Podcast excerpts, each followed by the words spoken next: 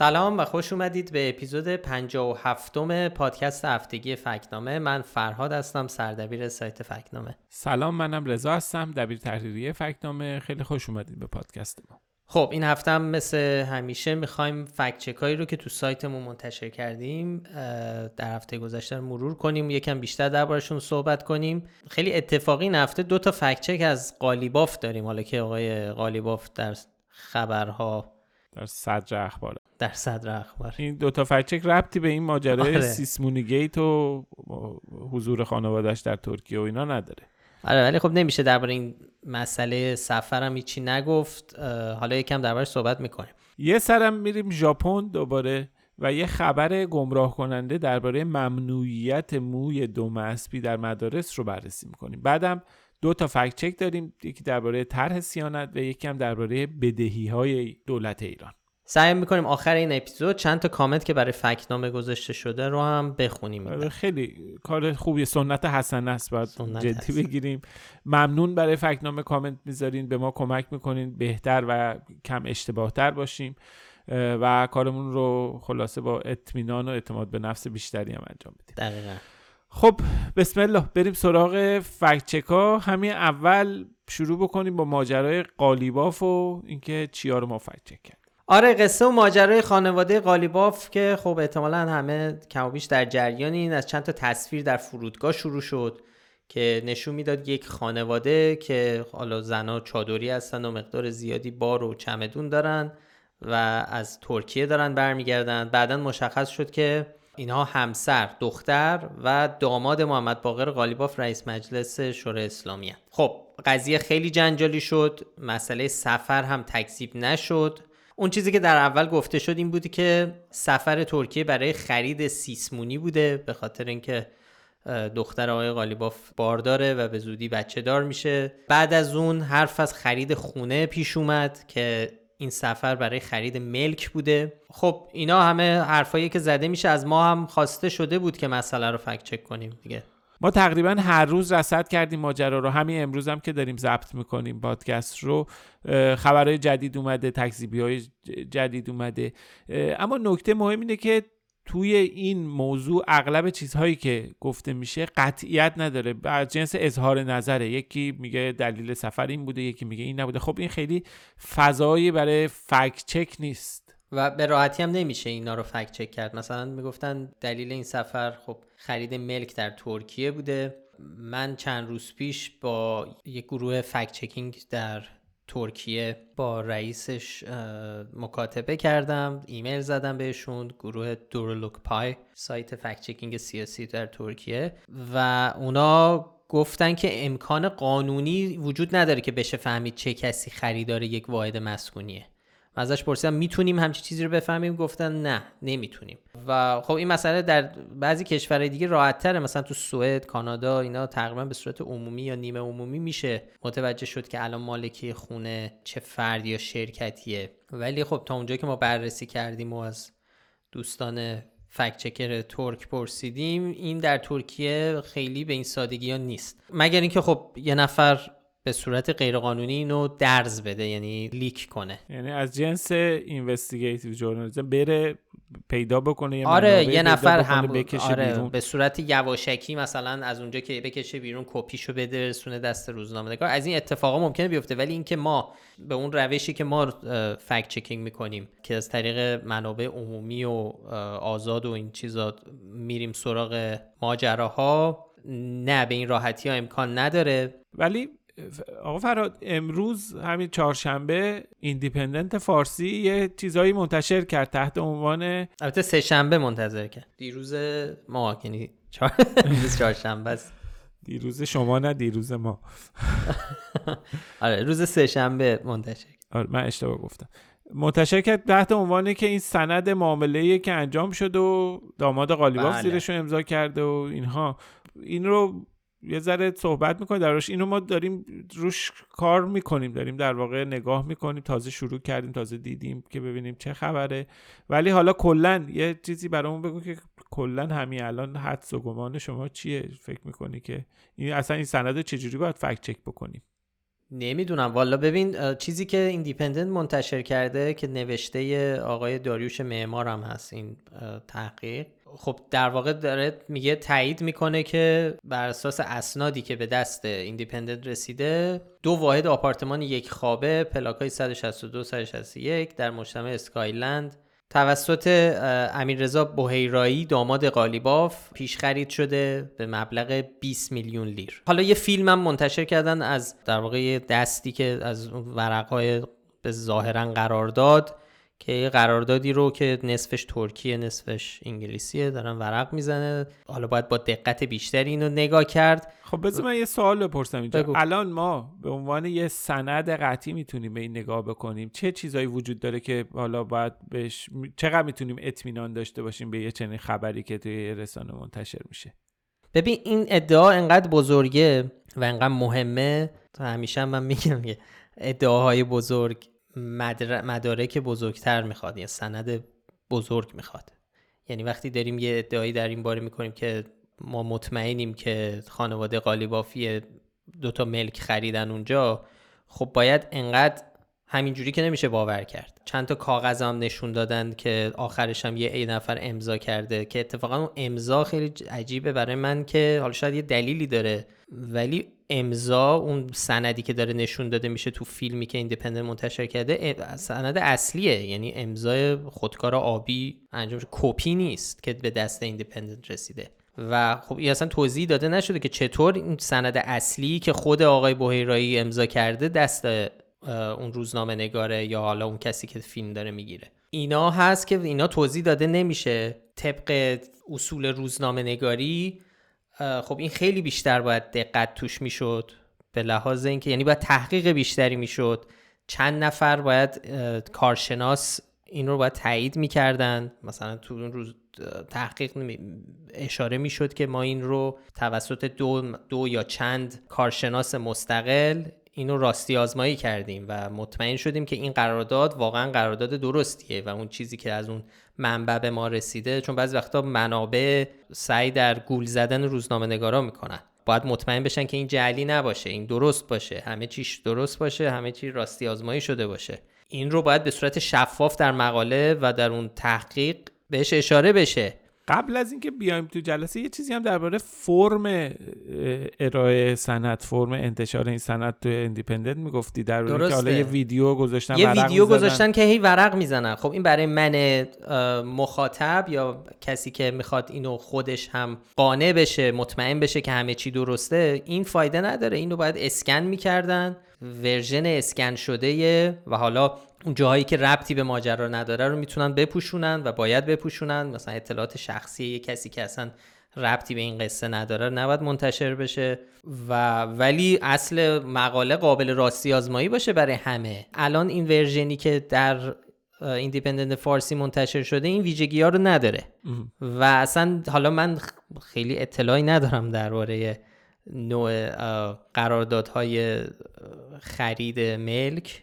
البته که حالا این پیش خریده نمی‌دونم شاید یه سیستم ولی اینا معمولا تو هر صفحه باید امضا بکنی هر بندی رو باید حروف اول اسم رو گذاشت اینیشالا رو. اینی که به ما نشون داده میشه فقط یه امضا داره فهم کنم یا دو امضا فهم کنم آخر یه امضا محو شده یه دونه امضا هم که نه نه یه امضای دیگه هست دیگه آخرش. می‌تونم الان یک بار دیگه همینجا ببینم. آره یه صفحه است که صفحه یکی مونده با آخر دو تا امضا داره. یعنی یه امضا هست که یکیش محو شده و یکی دیگه هم در صفحه آخر آخره. که تاریخ داره و اسمش هم زده که بوهیرایی یعنی آقای بوهیرایی امضا کرد. یعنی خلاصه به حال یه شک و شبهه وجود داره درباره اینکه این سند درسته. فکر کنم از همکارا فکت چکرهای ترکیه هم سوال کردی دربارهشون.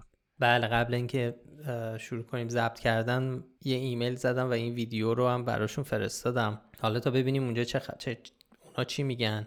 ولی به صورت خلاصه منو زیاد هنوز قانع نکرده که همه چی که در واقع این اتفاق واقعا افتاده یه ملکی پیش خرید شده توسط این فرد. یعنی در واقع این که اون که واقعا نمی‌دونیم که ملکی خرید شده یا نه ولی اینکه این یک سنده ما قانع نشدیم هنوز. بله بله بله درست.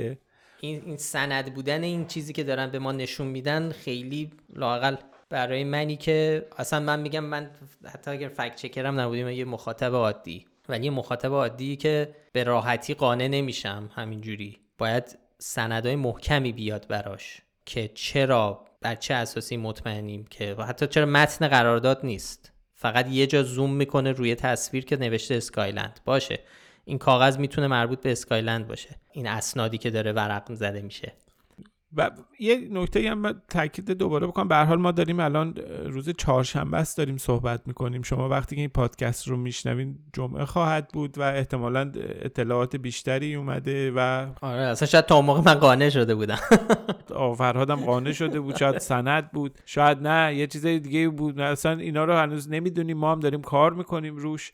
این فقط واکنش اولیه‌مون بود به این چیزی که ایندیپندنت فارسی منتشر کرده.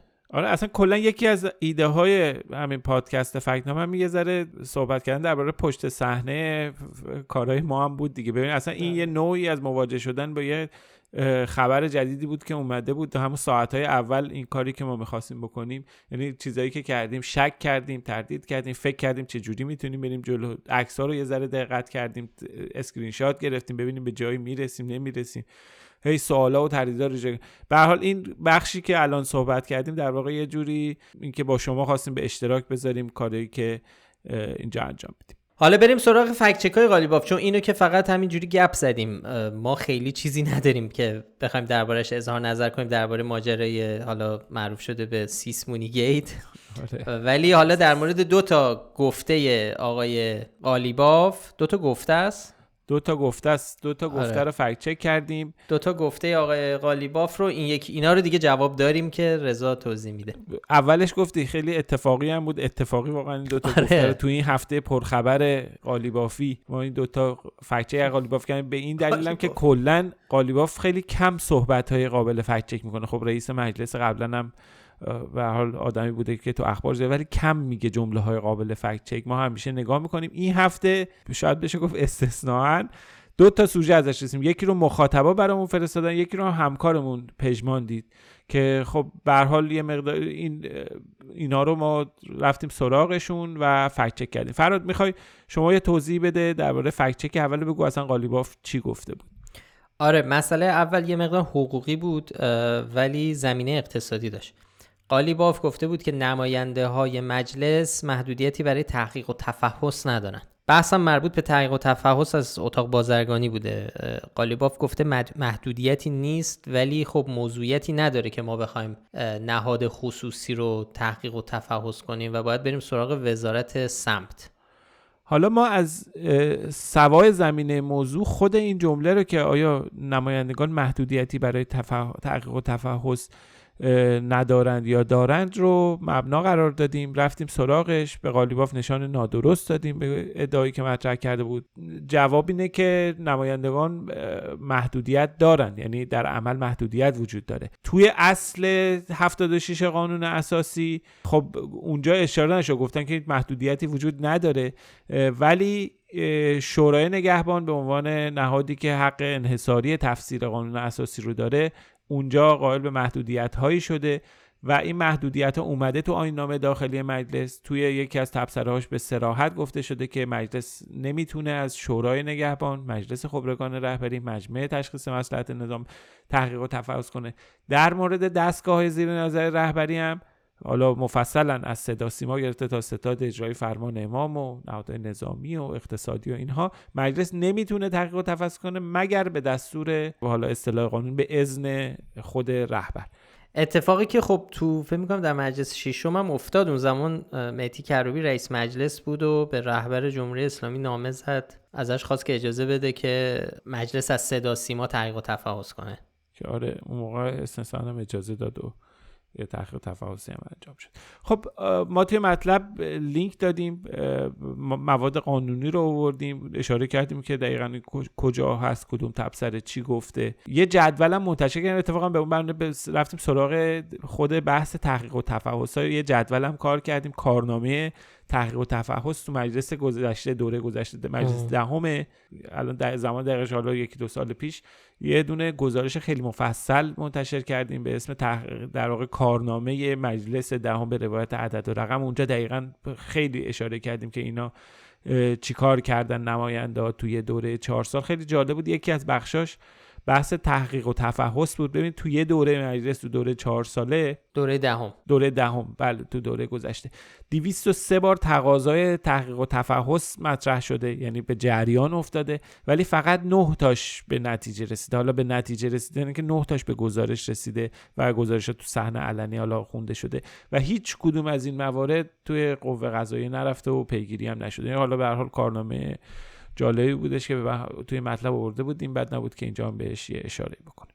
آره عدد جالبیه یعنی آمار جالبیه. و اساس همه این توضیحات خلاصه ما به این حرف آقای قالیباف نشان نادرست دادیم چون خب حرف درستی نیست. البته نکته مهم حقوقی هم این وسط هست که بهتره. حالا آخر اپیزود دربارش صحبت می‌کنیم چون یکی از مخاطبا لطف کرد تو اینستاگرام و مسئله یه کامنت گذاشت و مسئله حقوقی رو مطرح کرد که مهمه به اونم بپردازیم. ولی این خلاصه فکت چک بود. بریم سراغ اون یکی گفته آقای قالیباف درباره دولتی بودن اقتصاد ایران که به اون یکی نشان غیرقابل اثبات دادیم.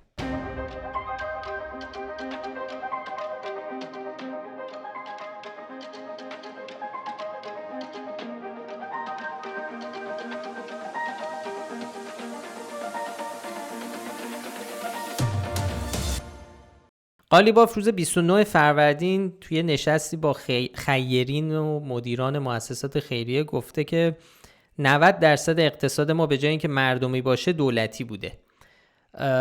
اینم اولین باری نیست که عددهایی در این باره مطرح میشه. ما بررسی کردیم و همونطوری که گفتم به این حرف نشان غیرقابل اثبات دادیم. رضا میشه یکم بیشتر توضیح بدی که خب چرا نمیشه این حرف رو تایید یا رد کرد؟ ببین به خاطر اینکه جوابش اینه که خب آمار به روزی و معتبری در این باره وجود نداره در دست نیست.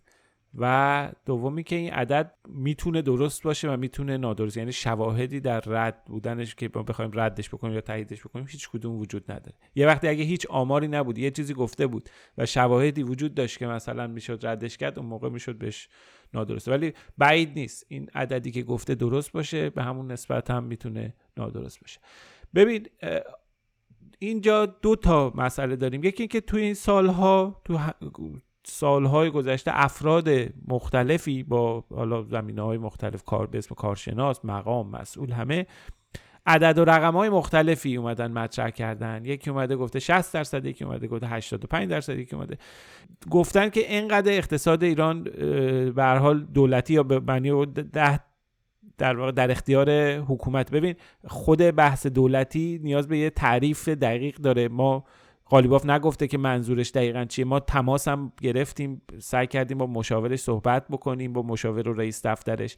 ولی خب حاضر نشد با فکت نامه مصاحبه بکنه. گفت من اصلا صحبت نمی‌کنم فقط می‌خواستیم بپرسیم منظور قالیباف چیه. ولی به حال صحبت نکرد. ولی بنا رو گذاشتیم به منظور متعارف. یعنی گفتیم که بخش دولتی رو ما در به عنوان بخش عمومی در نظر می‌گیریم در مقابل بخش خصوصی. یعنی ما یه بخش خصوصی قائل میشیم یه بخش عمومی که دولت و نهادهای حاکمیتی و شهرداری ها و نمی‌دونم سازمان زیر نظر رهبری ها همه اینا توی اون میگنجن. خب حالا ما چه فکتایی درباره این داریم؟ دو تا پژوهش مهم در دست هست که هر دو این پژوهش ها توی دوره های زمانی قدیم رو در نظر گرفته. یکی یه پژوهش خیلی جالبه مال بانک مرکزی تو سال 85 16 سال پیش منتشر شده که با استفاده از محاسبات تولید ناخالص داخلی سهم بخش عمومی از اقتصاد رو اندازه گیری کرده. اتفاقا تفکیک هم کرده. بخش دولت رو به معنی قوه مجریه بخش عمومی رو اینا رو اومده اندازه گیری کرده. توی بازه زمانی هم اندازه گیری کرده. مفصل از سال 1352 شروع میشه تا 1384 این پژوهش نشون میده بالاترین سهم بخش عمومی در اقتصاد ایران توی یه دوره 11 ساله 74 تا 84 که تو سال 84 هم خیلی عدد رفته بالا تقریبا بالاترینه که بالای 72 درصد سهم بخش عمومی. یه نکته خیلی جالبی که این گزارش برای خود من داشت این بودش که نگاه می‌کردم می‌دیدم که سهم بخش عمومی و دولتی از آغاز دهه 80 با یه شتابی زیاد میشه و این همزمانه با وقتی که خصوصی سازی در ایران انجام میشه. یعنی انگار دولت داره واگذار میشه. قاعدتا باید سهم بخش خصوصی بره بالا وقتی دولت اموال و داراییاشو واگذار می‌کنه. ولی اینطور نیست. توی این محاسبات بانک مرکزی نشون میده اتفاقا سهم بخش عمومی داره میره بالا. سهم اقتصاد دولتی داره زیاد میشه. حالا به هر حال بگذریم از این. یه پژوهش دیگه هم بود که توسط اتاق بازرگانی و مرکز آمار انجام شد. نتایج سال 97 منتشر شد ولی مبناش اطلاعات سال 92 93 بود. اونجا حساب شده بود 53 درصد اقتصاد ایران سهم بخش دولتیه ما بقیه بخش خصوصیه که اونجا هم حالا بعدا تاکیداتی از خود افراد به حال کسایی که تو اتاق بازرگانی هستن صحبت کردن. به حال تفکیک بخش خصوصی در شرایط فعلی با توجه به نفوذی که نهادهای عمومی دارن. مثل ستاد اجرایی فرمان امام مثل نمی‌دونم شستا و تامین اجتماعی اومدن نفوذ کردن توی شرکت های خصوصی. اینا یه مقدار سخته. کلا پیچیده شده محاسبه یه چنین چیزی. اما به هر حال این عددی که قالیباف گفته بعید نیست درست باشه و ممکنم به همون نسبت نادرست و اینها باشه دیگه. این عددا که خب 90 درصد نیست ولی خب اصلا مربوط به سالهای 83 و 84 بوده. الان چیزی وجود نداره که بشه بهشون استناد کرد. آره دقیقا ولی خب با همونام نمیشه حد زد که الان وضعیت چطوره؟ یعنی آیا تغییرات ببین شیب رو در نظر بگیریم شیب نمودار بانک مرکزی نگاه کنیم سعودیه می‌تونه این اتفاق بیفته. همینجوری به شواهد هم نگاه کنیم ببینیم دایره نفوذ تشکیلات اقتصادی مثل مثلا ستاد اجرایی فرمان امام نفوذ کرد توی تقریبا خیلی از شرکت هایی که تو حوزه آیتی کار می‌کنن که سهم آیتی داره از اقتصاد میره بالا هستش. توی مثلا صنایع داروسازی هستن. اینا خب خیلی زیاده. زیاد شده. اومدن شرکت های خصوصی رو تصاحب کردن یا سهامش رو خریدن های مختلف. ببین الان خیلی دشواره. ما نمی‌تونیم بگیم دقیقا چقدر ولی می‌دونیم که این روند سودی بوده. ولی خب اینکه محاسبات دقیقی انجام نشده با یه روش محاسبه که بتونه غلبه بکنه بر این پیچیدگی که وجود داره الان چیزی در دست نداریم که بگیم عدد شقره بعید نیست 90 درصد درست باشه. خیلی عالی. مرسی از توضیحاتت. اینم از ماجراهای قالیباف یه فکچک سبکتر هم بگیم که یکم از این بحث اقتصادی و عدد و رقم و اینا دور بشیم. قالیبافی دور بشیم. از قالیباف آره. بریم ژاپن و مدل موی دومسبی در مدارس این کشور.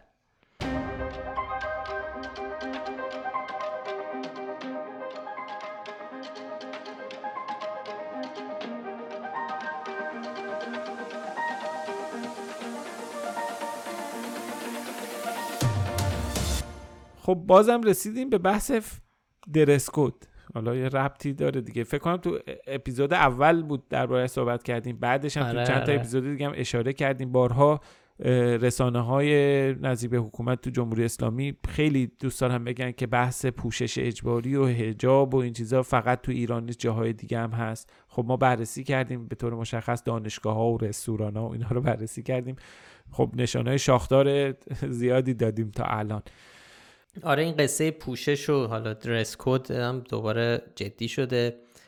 این روزا هم حرف گشت ارشاد موتوری تو دانشگاه علم و صنعت دوباره مطرح شده.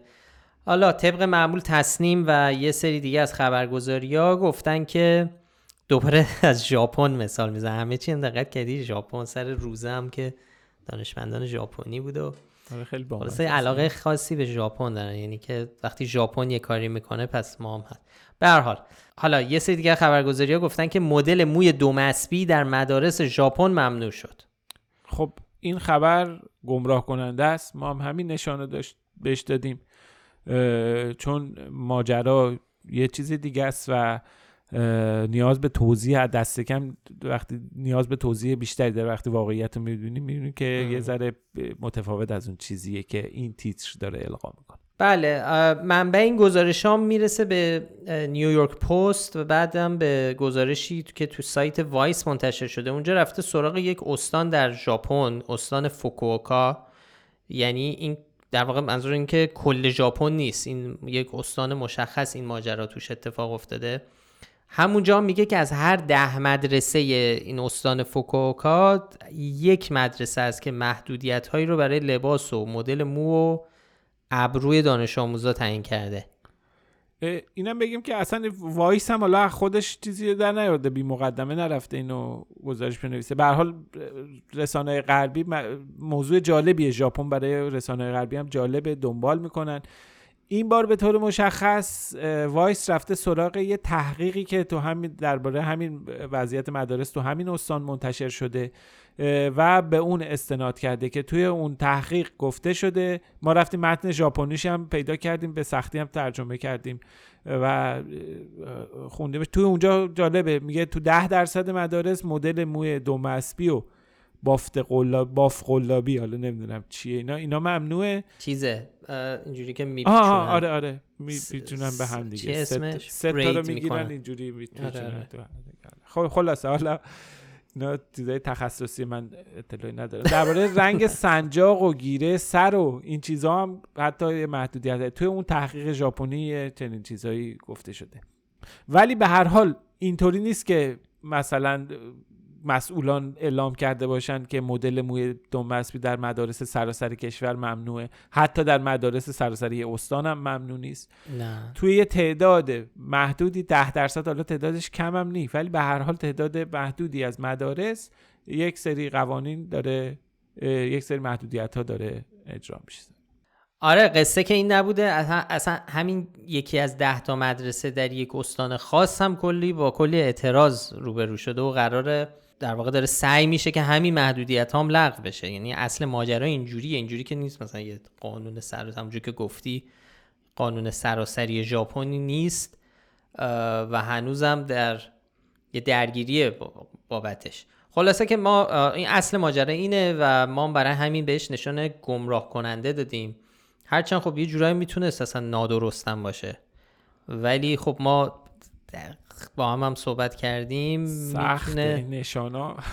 آره هرچی بدیم بالاخره یه چیز دیگه هم می‌تونه باشه ولی نه خب وقتی تر... بیشتر با تعریف گمراه کننده بیشتر بود به خاطر اینکه یهو کلا بی اساس نبود قضیه. واقعا یه همچین اتفاقی در یه سری مدارس در ژاپن افتاده ولی اونجوری نبوده که رسانه های ایران گزارش کردن و سعی کردن القا کنن که به عنوان یه چیز سراسری در ژاپن اجرا شده. اصلا این تیتر رو آدم می‌بینه دچار گمراهی میشه. خود این به خاطر همین آره من آره خودم استدلالم برای اینکه دفاع بکنم من گمراه نه من موافقم ولی میگم میگم اگر هم نادرست می‌دادیم خیلی ممکن بود اعتراضی نشه به خاطر اینکه اون بالاخره اونجوری که یه نکته هم وجود داشت اینا بگیم. حالا فقط هم بحث تصنیم و خبرگزاری خبر آنلاین و این چیزایی که تو ایران منتشر کرد نیویورک پست هم همین تیتر رو استفاده کرده. یعنی بحث اینم باید اشاره بکنیم توی آره مطلب هم آره. هست. به هر حال این تیتر مخاطب و جالب ژورنالیستی آره، خریدار داره. یه رسانه که پرنسیبش حالا زیاد نیست پرنسیب آنچنانی نداره استاندارد حرفه‌ای خیلی بالایی نداره. این تیترا می‌زنه. نیویورک پست هم حالا یه ذره یه هوا روزنامه خیلی نیویورک پست قدیمی و قدیمیه. قدیمیه ولی حالا خیلی در حد مثلا چیزی از نظر فکتوال اینا توی یه سایتی هست من اینو اینجا بگم یه سایتی هست به اسم Media Bias Media Bias Fact Check خب شما یه سایت هر سایتی که دیدین اگه گوگل بکنین اسم سایت رو مثلا فکتنامه.com Media Bias Bias اینجوری. شما هم مثلا search بزنید فکتنامه.com Media Bias این سایت میاد و خیلی اطلاعات جالبی درباره رسانه ها میده. مثلا اینکه گرایش که نداره حالا فکتنامه رو نداره. سایت های خارجی یا بیشتر سایت های آمریکایی اینا. چون وقتی search می‌کنی به یه زبان انگلیسی می‌بینی یه سایت هایی که گرافیک خیلی خوبی هم دارن. چیز مثلا اینا رو خب باید بدونی اول این سایت معتبره یا نه دیگه. وقتی میری سراغش اینا رفته بررسی کرده. چند تا از مطالب این سایت ها فکت چک شدن. یه مبنا و استانداردی داره. گرایش سیاسیشون چیه؟ و یه نکته مهم چقدر اطلاعاتی که توی این می‌ذارن قابل اعتماده؟ معتبره. خب نیویورک پست به طور مشخص الان من داشتم می‌گفتم حالا خیلی علیه سلام نیست. اونجا توی حالت بینابینی قرار داره در دادن اطلاعات غیر معتبر و اخبار. خیلی چیزایی که میگه فکت چک میشه فکت چک شده اطلاع. خلاصه منظورم اینه که این تیتر رو می‌خواستم اینو اشاره بکنم که اونجا هم کار شده بود. ما اگه می‌خواستیم نیویورک پست هم فکت چک کنیم بهش گمراه کننده می‌داد این لینک اینم می‌ذارم خواهش می‌کنم افشین آخر توضیحات پادکست بذاره. این مدیا با فکت چک آره آره, آره حتما. آره نه این نکته خیلی مهمیه که نه اینکه رد بکنیم و کل مطالب یه سایت رو ولی با این وقتی بدونیم که سوگیری یک رسانه کجاست و به چه سمتیه در صورت با احتیاط بیشتری یا با اینو باید پس ذهنمون داشته باشیم و مطالب اون رسانه رو بخونیم و ببینیم. خب اتفاقا دوستا درباره این ماجرای ژاپن هم کامنت های خوبی دربارش گذاشته بودن. حالا آخر پادکست بهشون می‌رسیم. از ژاپن برگردیم به ایران و درباره ویدیویی صحبت کنیم که موضوعش طرح سیانت بود.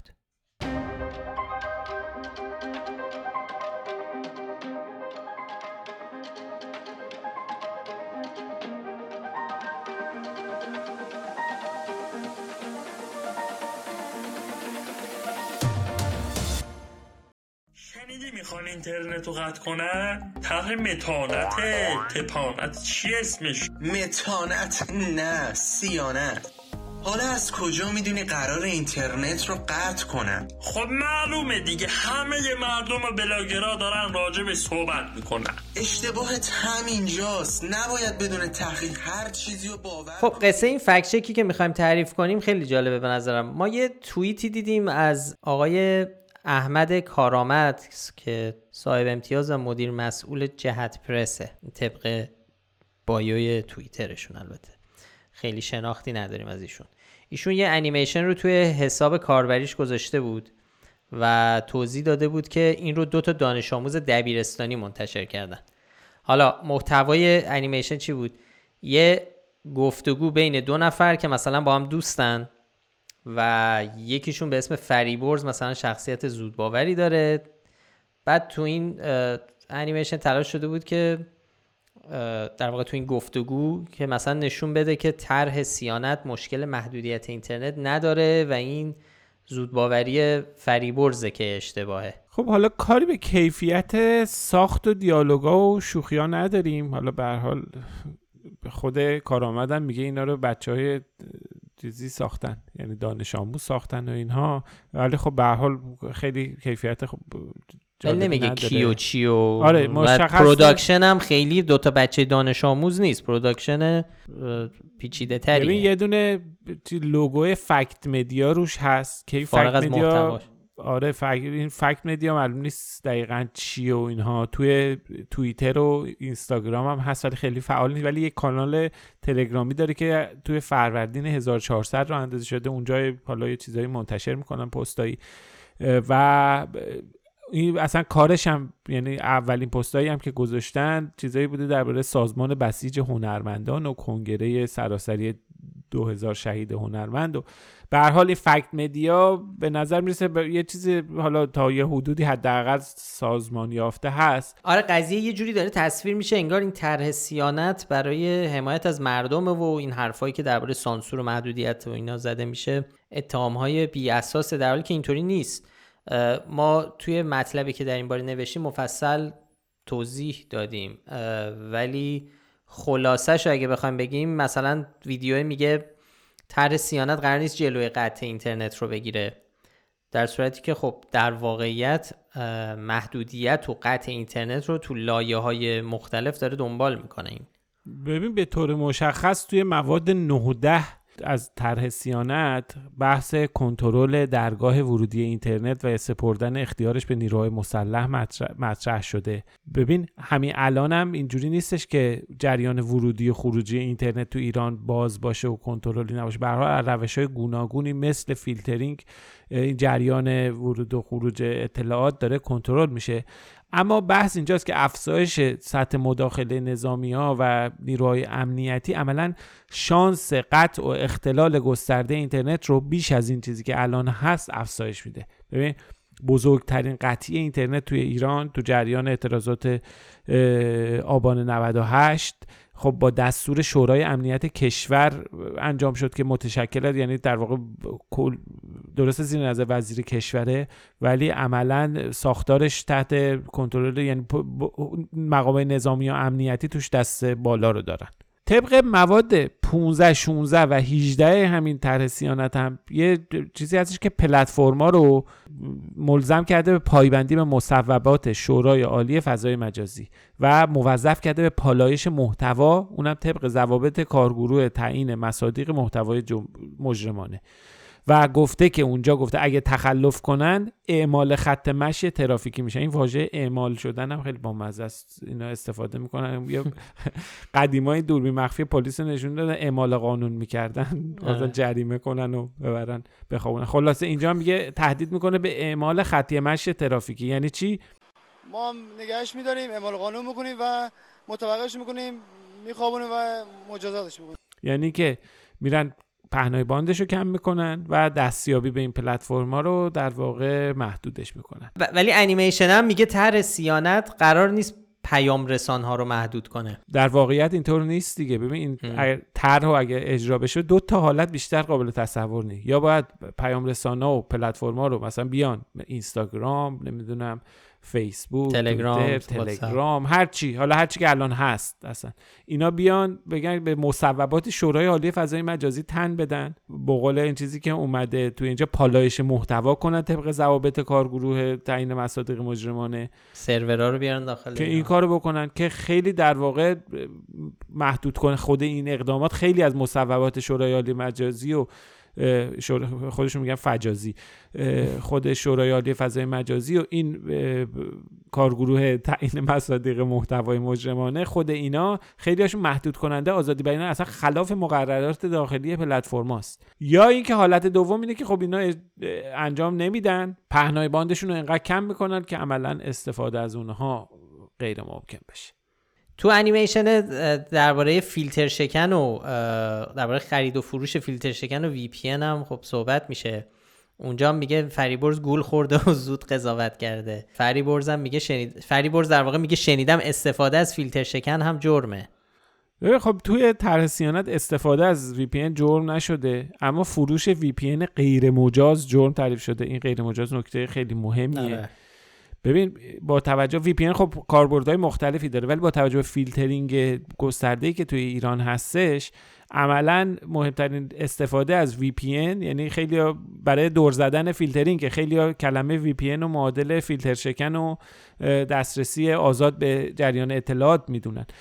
مطابق این تر باید کاربران موظف خواهند بود که VPN رو در واقع برن از مراکز مجاز تهیه کنن. یعنی از همون سیستمی تهیه بکنن که خودش دسترسی رو محدود کرده. خب این یه ذره چیز در واقع عجیب از نظر منطقی. و یه نگرانی هم وجود داره. به هر حال نهادهای سازنده VPN های مجاز به هر حال حالا مشخص نیست که کیا خواهند بود که میشن اینا ولی به هر حال این که خطر استفاده و سوء استفاده از اطلاعات و داده های خصوصی کاربران و این چیزها هم به حال افزایش پیدا می‌کنه و نگرانی مهمیه درباره طرح سیانت. خب خیلی ممنون. پرونده اینو ببندیم. حالا توضیحات بیشتر حتما لینک رو در توضیحات پادکست هست. اگه خواستید رو سایت ببینید. بریم سراغ بحث بعدیمون درباره بدهی دولت.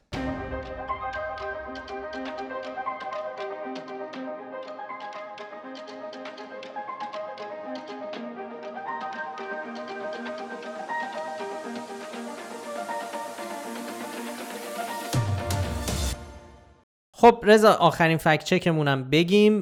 این یکی هم به عهده خودت توضیحش. و اونم ماجرای بدهی دولت. ماجراش چیه؟ و بعد نیست دربارش توضیح بدیم. چقدر حرف زدم من توی این اپیزود؟ خوب کردی خوبه دیگه. آره.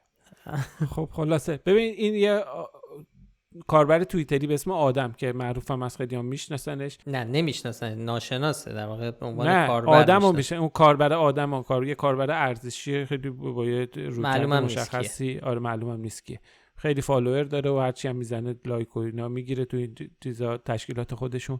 خلاصه این اومد یه توییتی زده بود تحت این عنوان که خاتمی دولت رو با 6000 میلیارد تومان بدهی تحویل گرفت احمدی نژاد با 26000 میلیارد روحانی با 88000 میلیارد تومان و رئیسی با 1367 میلیارد تومان و در واقع خرابه رو روحانی تحویل رئیسی داد. خب این آمار و ارقامی که مطرح شده بود موضوع فکچک ما بود در اینکه به حال بدهی دولت روحانی بیشتر از گذشته از تردیدی نیست. هم بحث تورم و ارزش پول مطرحه و هم که به هر حال یه تحولات اقتصادی اتفاق افتاد. تحریم ها عملا درآمد نفت رو صفر کرد بحران کرونا شد. اینا کسری بودجه رفت بالا و عملا دولت منابعش از طریق بدهی افزایش بدهی تامین کرد. این طبیعی بود تردید. ولی این عدد و رقم ها کجاست؟ ما رفتیم دنبالش. از خود آدم سوال کردیم. بهمون گفتش که اشاره داره از منبعش یه گزارش توی مشرق نیوز منتشر شده و اون از داده های صندوق بین پول استفاده کرده. اون داده ها هم رفتیم چک کردیم درست بود. ولی ما در, در واقع درست بود مال آمارای همون زمانی که گزارش مشرق نیوز مال یک سال و نیم پیش بود. الان آمارا آپدیت شده کلا عدد رقم تغییر کرده. ولی ما به چه دلیل بهش غیر قابل اثبات دادیم؟ به خاطر پیچیده بودن موضوع بدهی دولت ها. و به خاطر وجود تناقض در این آماری که درست صندوق پول هم اومده اونها رو اعلام کرده ولی یه تناقضایی وجود داره. ببین بدهی دولت من می‌خواستم خیلی کوتاه این قسمت رو بگم که طولانی نباشه ولی همینجوری داره هر لحظه طولانی تر میشه. نه بگو خوبه. ببین دولت یه بدهی مالی داره. مثلا اوراق فروخته یا مثلا توی صورت مالی بانک مرکزی میاد به عنوان بدهی دولت یا شرکت های دولتی به سیستم بانکی به بانک مرکزی اینا یه بدهی داره به پیمانکارا. خب اینا یه بدهی هم داره به نهادها مثلا به طور مشخص به سازمان تامین اجتماعی. خیلی از این بدهی رقمش اصلا معلوم یه اختلاف وجود داره. کسی نمی‌دونه که دولت خود دولت هم نمی‌دونه تامین اجتماعی هم کسی نمی‌دونه بدهی دولت به تامین اجتماعی چقدر به خاطر همینه خود دولت اومده ستاد در حالا دولت رانی ستاد برآورد بدهی ها درست کرده که بدونن چقدر بدهکارن. اون موقع از عدد معلوم نبود.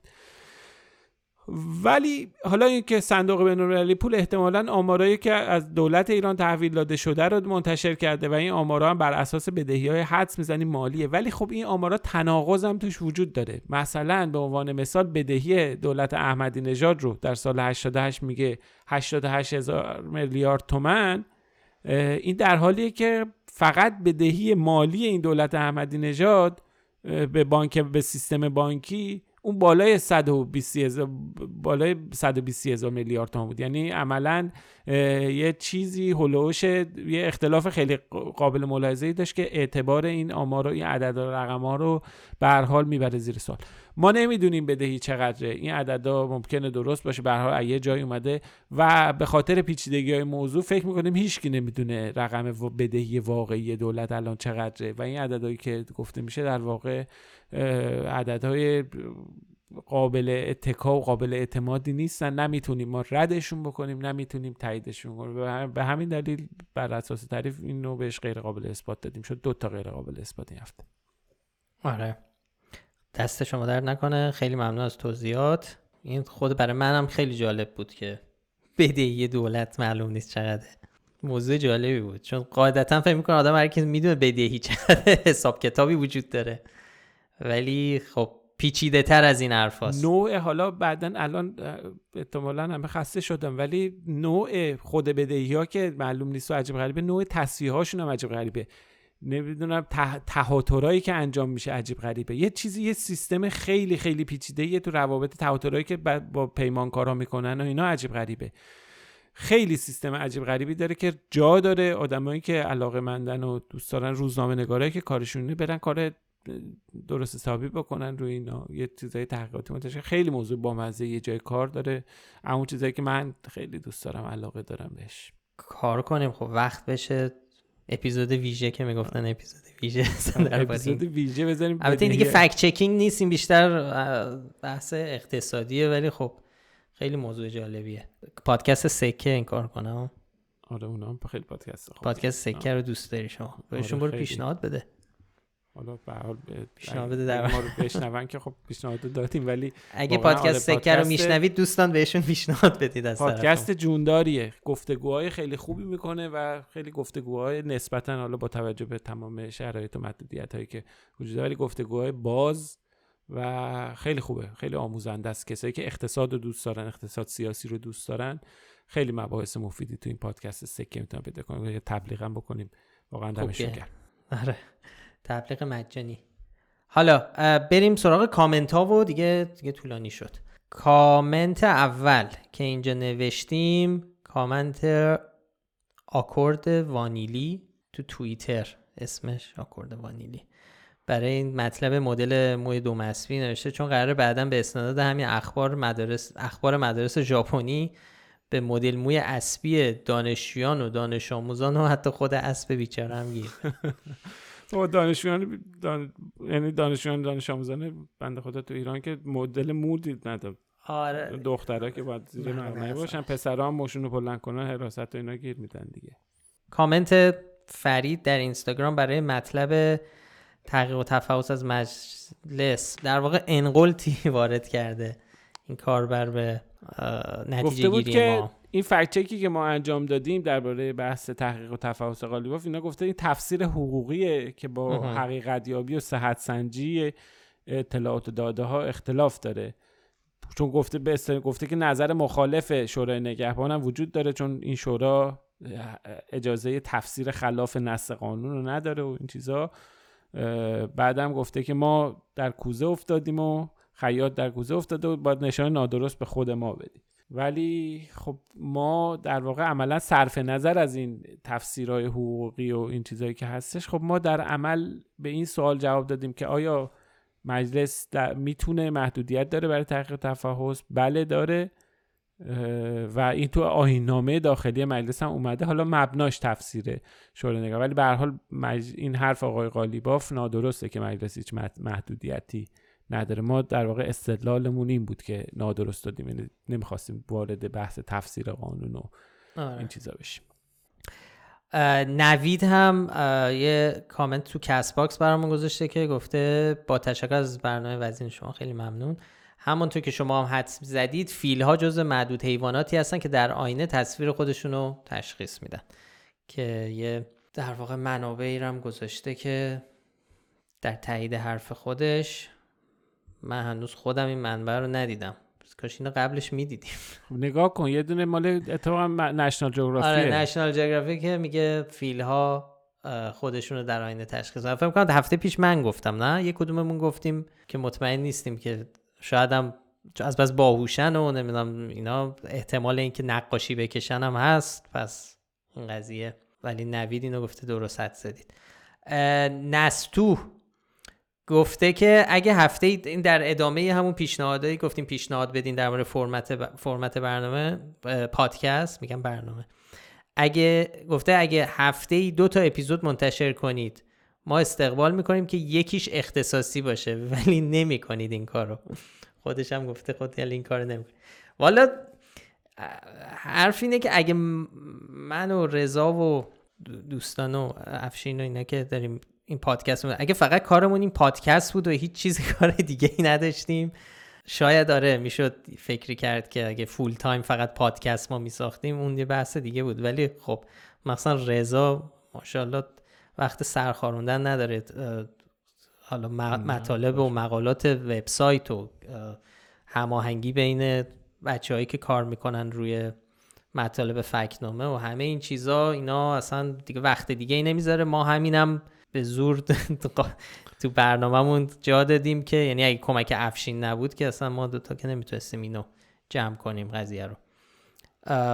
برای همین بله فعلا این کارو نمی کنیم تا وقتی که شرایطش فراهم بشه. حمید آقا رضا حمید به شما گفته کارت درسته برادر. حالا من به دوتا غلط عددی شما گیر دادم. چیزی از ارزش های شما کم نکنه هفته پیش آخه کامنت ازش خوندیم که آماره عدد چند تا رقم‌های آم- اشتباه آمار نداره. اشتباه داده بودی اشتباه لفظی داشتی لطف. و آره مرسی. یه کاربر دیگه هم به اسم تیر در Castbox برامون پیشنهاد داده که یه سری از موضوعات رو بذاریم برای مخاطبا کار کنن روش یعنی در واقع outsource کنیم به صورت آزمایشی در واقع با آموزش سازوکار و روش تحقیق fact checking و معرفی منابع کارآمد و ایجاد بستر پاسخگوی رفع اشکال سریع در وبسایت بیایید به صورت آزمایشی چند تا موضوع نه چندان سخت را هر هفته برای علاقمندان این حرفه قرار بدین. اینجوری فکت چکر پرورش می‌دید و برای خودتون رقیب و رفیق میتراشید. خیلی پیشنهاد جالبی اتفاقا پریروز بود فکر کنم با هم حرف زدیم. رضا نه؟ یا دیروز بود که این اصلا جزو آپشنایی می‌تونه باشه. یه گروههایی مثل گروه تحقیقی بلینکت که ما چند بارم تو این پادکست دربارهشون حرف زدیم. کار تحقیقات اوپن سورس و روزنامه نگاری تحقیقی می‌کنن. تو خیلی از وقت مواقع و موضوعاتی که دارن روش کار می‌کنن به صورت متناوب روی شبکه های اجتماعی هی با مخاطباشون در میون می‌ذارن که خب الان به این نتیجه رسیم الان این موضوع رو پیدا کردیم. و خیلی وقتا کاربرها بهشون کمک می‌کنن. یعنی یه نفر پیدا میشه که توی یه قسمت متخصص یه چیزی میگه اطلاعات جدیدی یکی پیدا می‌کنه. در صورت در حال خیلی هر همه توش تو اون تحقیق ها شراکت می‌کنن. ما هم داشتیم فکر می‌کردیم که شاید ما هم بتونیم در آینده نزدیک البته باید فکر کنیم که چطور ساز و کارش چطوری باشه. مثلا یه همچین کارهایی رو هم بکنیم. یه سری تحقیقات طولانی مدت تری که داریم کار می‌کنیم روی موضوعاتی اونا رو در واقع با همه در میون بذاریم. مثلا همین موضوع قالیباف ما حالا از دوستان ترکیه ای پرسیدیم فکت چکر ترکیه ای ولی خب اگه کسی دیگه هم تو این قصه اطلاعات بیشتری داره یا تخصصی داره تو این موضوع مثلا می‌تونه کمک کنه به ما از هر طریقی که می‌تونه. درسته رضا؟ دقیقا همینطوره. حالا خیلی قبلا ما بحث این که سر کمک بگیریم و مخاطب اینا همیشه داشتیم. حالا یه ایده ای ما مقاله به شوخی می‌گفتیم باشگاه فکت جوان رو بندازیم آره یعنی به هر حال اینکه خب خیلی ما خدا رو شکر مخاطبای خیلی خوبی داریم. بعضی فکت چکرها می‌کنن تو دنیا. مثلا حالا این گروه ترکی که الان گفتم نه یه فکت چکر ترکیه ای دیگه اونا تو آنکاران. تیت. سایت تیت اونا اونا یک چیز دارن. اصلا یک برنامه منظم در واقع آموزش فکت چکینگ دارن و یه بخشی از مخاطباشون بهشون کمک می‌کنن. حالا ما برنامه آموزشی داریم ولی این رو هم می‌تونیم باید بهش فکر کنیم. باشگاه فکچکرهای جوان انجمن فکچکرهای مرده. نمی‌دونم. آره بالاخره خوبه. یه چیزی همه دور هم باشه. میگم این مخاطبایی که ما داریم و خیلی از رسانه ها ندارن. همش در تعاملیم باشون حرف می‌زنن تذکر میدن میان اظهار نظر می‌کنن درباره پستامون ایراد ازمون می‌گیرن. حالا اینا خیلی مثلا همون گواهینامه رئیسی رو هفته پیشم گفتم. اولین بار یکی از مخاطبا برای ما چیز کرد. فرست خودش تحقیق کرده بود و فرستاد اصل رو پیدا کرده بود. آره. ماها پیش. به همین خیلی پتانسیل بالاه خیلی بحث های ما پشت ظرفیت ها ظرفیت های آره، ظرفیت ها رو باید فرصت ها رو فرصت ها, فرصت ها رو تبدیل فرصت کنیم بیشتر. ولی همین که گفتیم پشت پرده توی اینجا توی تلگرام ما چقدر با مردم صحبت می‌کنیم؟ برامون میفرستن. فکت چک شده برامون سوژه میفرستن. یعنی سوژه که فرستن آره آره بعضی سوژه پیشنهاد میدن. آره. آره. خیلی. این ظرفیت واقعا خوبیه که کاشکی بتونیم یه بستری آماده بکنیم و درستش بکنیم دیگه ببینیم چی کار میشه خیلی خوب. دیگه اینم از پادکست این هفته. خیلی ممنون که گوش می‌دید به فکنامه. اگه پیشنهادی به ذهنتون رسید حتما با ما در میون بذارید. از هر طریقی که می‌تونید. خیلی خوشحال میشیم این پادکست رو به بقیه معرفی کنید. برای پیدا کردنمون کافی اسم فکنامه رو به فارسی یا انگلیسی تو همه اپ های پادکست جستجو کنید.